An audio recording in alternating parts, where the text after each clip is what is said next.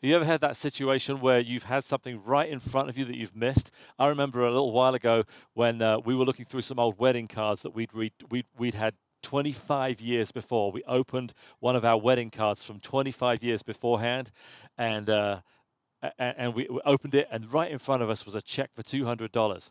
We couldn't believe that something so valuable had been right in front of us from a person that I think was dead by now, actually, uh, had been there the whole time right in front of us. And as we look through the book of Jonah, and as we study the book of Jonah, I think there's things that we can miss that uh, we would miss if we just think it's four chapters. Because honestly, I believe in the book of Jonah, even though there's just four chapters, there's a chapter five and there's a chapter six. All right, chapter, uh, in, just to give you a recap, at the beginning of Jonah, Jonah's called by God to do something, but he runs from God. Jonah 1, verse 3, it says that uh, Jonah ran away from the Lord and headed for Tarshish. He went down to Joppa, where he found a ship bound for that port. After paying the fare, he went aboard and sailed to Tarshish to flee from the Lord. Jonah took off, had all these things he was doing for God, but just left. Just, Jonah just left and went, went the opposite direction. Jonah chapter 2, from inside the fish, Jonah prayed to the Lord his God. Finally, Jonah gets, in this story, Jonah gets swallowed by a, a fish, and inside the fish, he's desperate. He's desperate and he prays to the Lord while he's inside the fish. Jonah 3, then the word of the Lord came to Jonah a second time Go to the great city of Nineveh to proclaim the, to it the message I give you. Jonah gets this second chance to give the message that God's called him to do in the first place. Most of us, if you're like if you're like me, I, I know you are, you're grateful that God's given you multiple second chances over and over again to do what He's called us to do, to be the people He's asking us to be. And then in Jonah chapter four, like things just progress, things get worse and worse for Jonah. He doesn't like the forgiveness that God's giving to the, the city of Nineveh. And he he completely uh, gets uh, di- gets angry with what God is doing, gets frustrated, and it says in verse in, in chapter four, God said to Jonah, "Is it right for you to be angry?" It is, he said, and I'm so angry. I wish I were dead. Jonah gets so mad at what God was doing that he says he wishes he was dead. You got this four chapter book with jo- uh, uh, an entire book named after the, the prophet Jonah, and it doesn't once make Jonah the hero. Never in the four of these chapters does Jonah ever declare himself as the hero. He always talks uh, about himself honestly and about who he is and, and how bad he is. There's nothing about this book that declares Jonah as being anything great. Do you ever look at yourself in the scripture and, and, and put yourself in the place of the hero in the story? I think we have a tendency to do that. You know, I'm like Abraham. I'm like the one that's that's going out to a country that God's calling me to, but I don't know where it is. I'm like David. I'm coming out with stones against the giant. I'm like Esther because God's brought me here for such a time as this. We tend to put ourselves in the place of the hero in the story.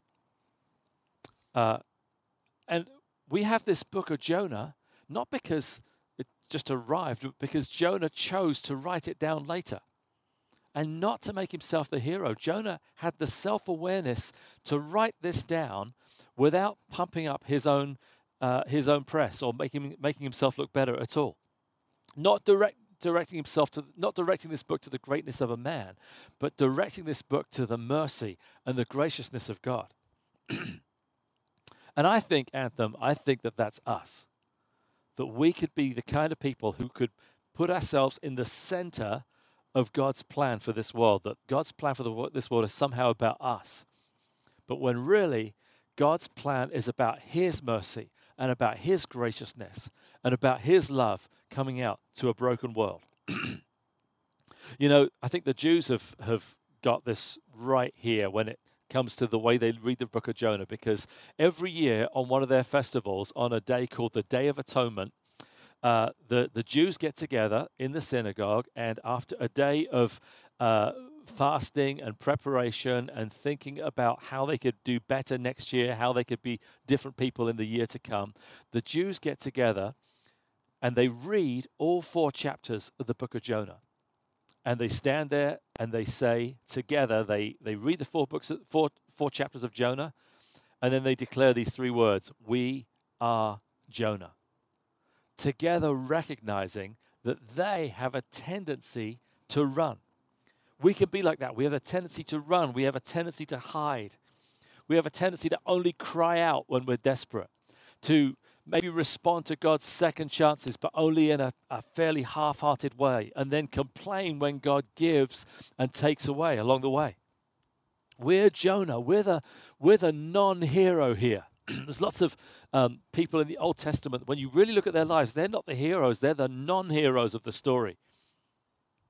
Yet there's somebody else that we should be looking at as the hero of the book of Jonah and the hero of every piece of scripture in the Old and New Testament. Charles Spurgeon, who was like a, one of the greatest preachers of the uh, 19th century in London, uh, talked to a younger preacher uh, one day and he said, Can you get to every, can you get to London from every tiny village in England? And the younger preacher said, "Well, yeah, there's a there's a small track that will lead you out of the village, and then that leads you to a bigger road and a bigger road, and finally you can get to you can get to London from any village in England." And he said this, and so from every text of Scripture, there's a road to the metropolis of the Scriptures that is Christ. There's a way to get from every Scripture in the Bible to learning about who the center of the Bible is about, and that's Christ. We can get to every scripture. We can get, we, sorry, we can get to Christ from every scripture. Tim Keller, who's a, who's a pastor in New York, uh, wrote this about uh, that idea. He said, Jesus is the true and better Abraham. He answered the call of God to leave the comfortable and familiar and go out into the emptiness to create a new people of God. He said, Jesus is the true and better David, whose victory becomes the people's victory though they never lifted a stone to accomplish it themselves. Jesus is the true and better Esther, who didn't just risk an earthly palace, but lost the ultimate heavenly one, who didn't just risk his life, but gave his life to save his people. Jesus is the true and better Job, the truly innocent sufferer who then intercedes for and saves his stupid friends. Jesus is the true and better Jonah, who was cast out into the storm so that we could be brought in. So, did you know that this story of Jonah, this account of Jonah's life, we have it in the scriptures not just so that it can teach us something about God, but so that it can be an example of who Jesus is to us and what God's long plan, long-term plan is for us. The Old Testament of the Bible is always pointing forward to its fulfillment through Christ. Because you see, 800 years later, Jesus is having a, a discussion with some religious leaders. People are, are, asking him, people are coming to him, and they're saying, Jesus, can you, can you give us a sign? Can you do us a miracle? Can you do some magic tricks and show us who you really are? And Jesus says this in Luke 29, in, in Luke 11. says this as the crowds swelled even more, Jesus went on to say, How evil is this generation? For when you demand a mighty display of power, simply to simply to prove who I am, you demonstrate your unbelief. The only sign given you will be a repeat of the miracle of Jonah.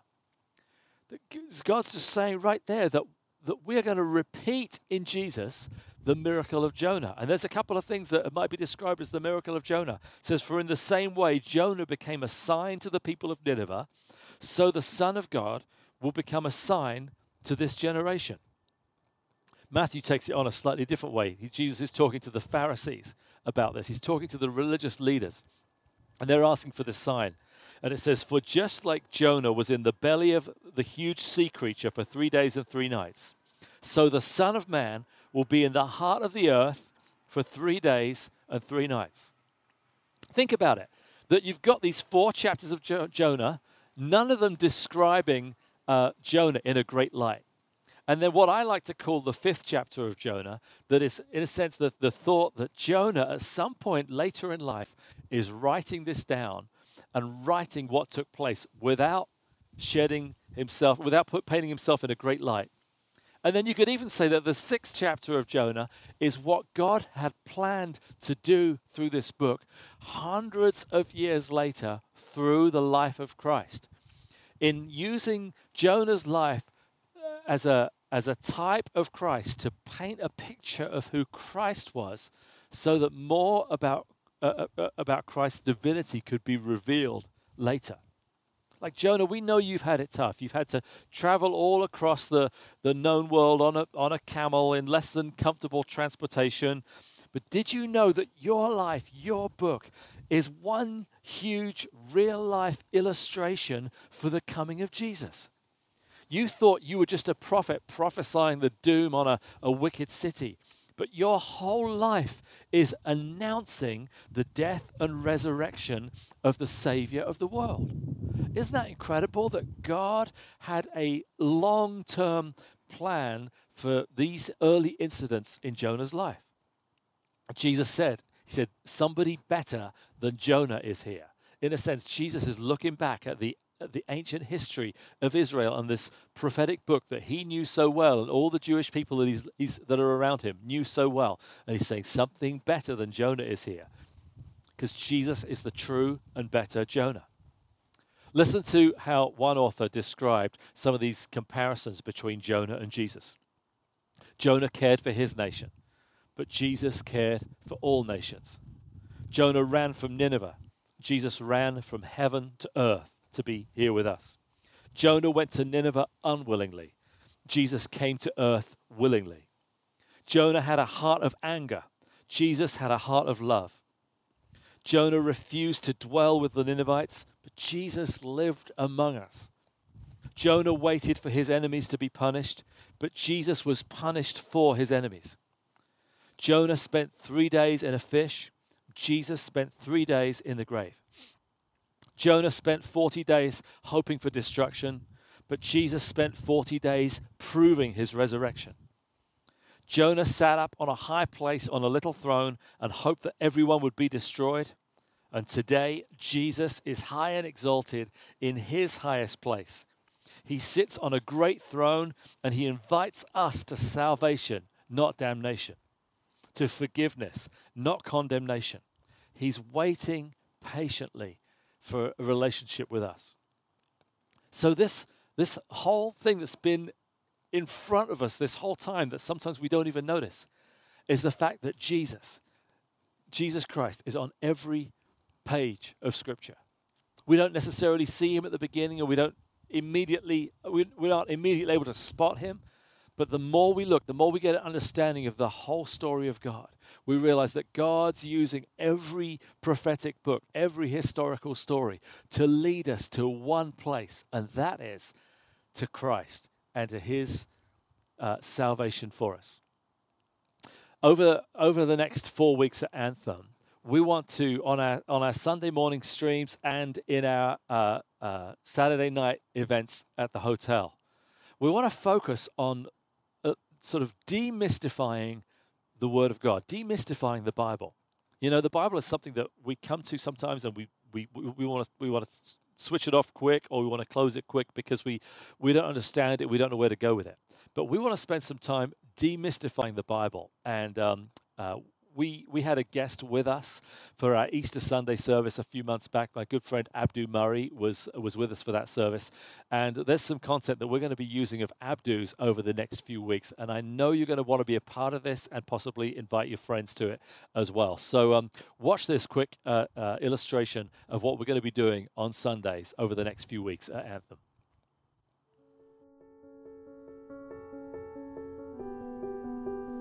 I think one of the toughest questions we can ask ourselves often is how do I read this Bible? Some people find their eyes get droopy when they start reading it. Other people might get upset when they read certain parts that are uncomfortable, because there are parts that are uncomfortable. But how do we study this book? Um, it's large. It's got multiple books in it. It becomes almost daunting to say, how do I read a book that thick and get anything out of it? Especially it was written so long ago in language that I might not understand the reason the Bible itself actually exists is to give you a picture of who God is and how much He cares for you.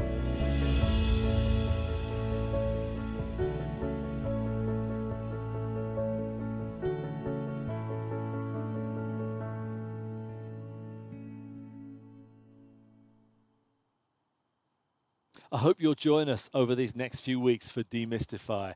I truly believe that this is going to be a way that we can get a chance to sort of look under the hood of the Bible and to see the, this great treasure that God has for us and hopefully uh, learn some things that we can apply to our lives that will help us engage with God's word and see the, the, the mystery uh, becoming reality in our lives. You know, God's word is one huge story that points to the person of Jesus, points to our gracious and merciful Savior. And you know, that story is designed to point not to our, not for our glory, not to put us in the middle of it and make us be the people that uh, are at the center of this story. But God wants to put Himself at the center of this story. And yet He allows us, He allows us in the midst of this great story of God to be used for His great glory. You know, I believe that God is looking to continue to build His own story and not my solutions. Yet, I know as well that when I put my trust and my faith and my confidence in God, that He will work things together for my good in the midst of it. Romans 8:28 is a favorite favorite verse of mine, and today is 8:30. So two days ago would have been 8:28. But think about think about 8:28 day, which would have been Friday this last week. Uh, Romans 8:28 says that we know that in all things God works for the good of those who love Him and are called according to His purpose. Hear that? That in all things God works for the good of those who love Him and are called according to his purpose. That means that in the midst of tough situations, difficult trials and struggles that we go to, that we go through, God is working in the midst of it for my good. He's working for your good. And it may be so that later in our lives, God might be glorified in a situation that now we don't understand. It might be that God is building his story in our lives in a way that right now there's no way I could get my head around. But God is building His glory and His story in our lives. And so I want us to remember today, despite big trials that we go through, hardship, job losses, family struggles, loss of loved ones around us, it could be that God is still working. I believe it is that God is still working for our good as His followers. And He's building His great story with Jesus at the center of it all.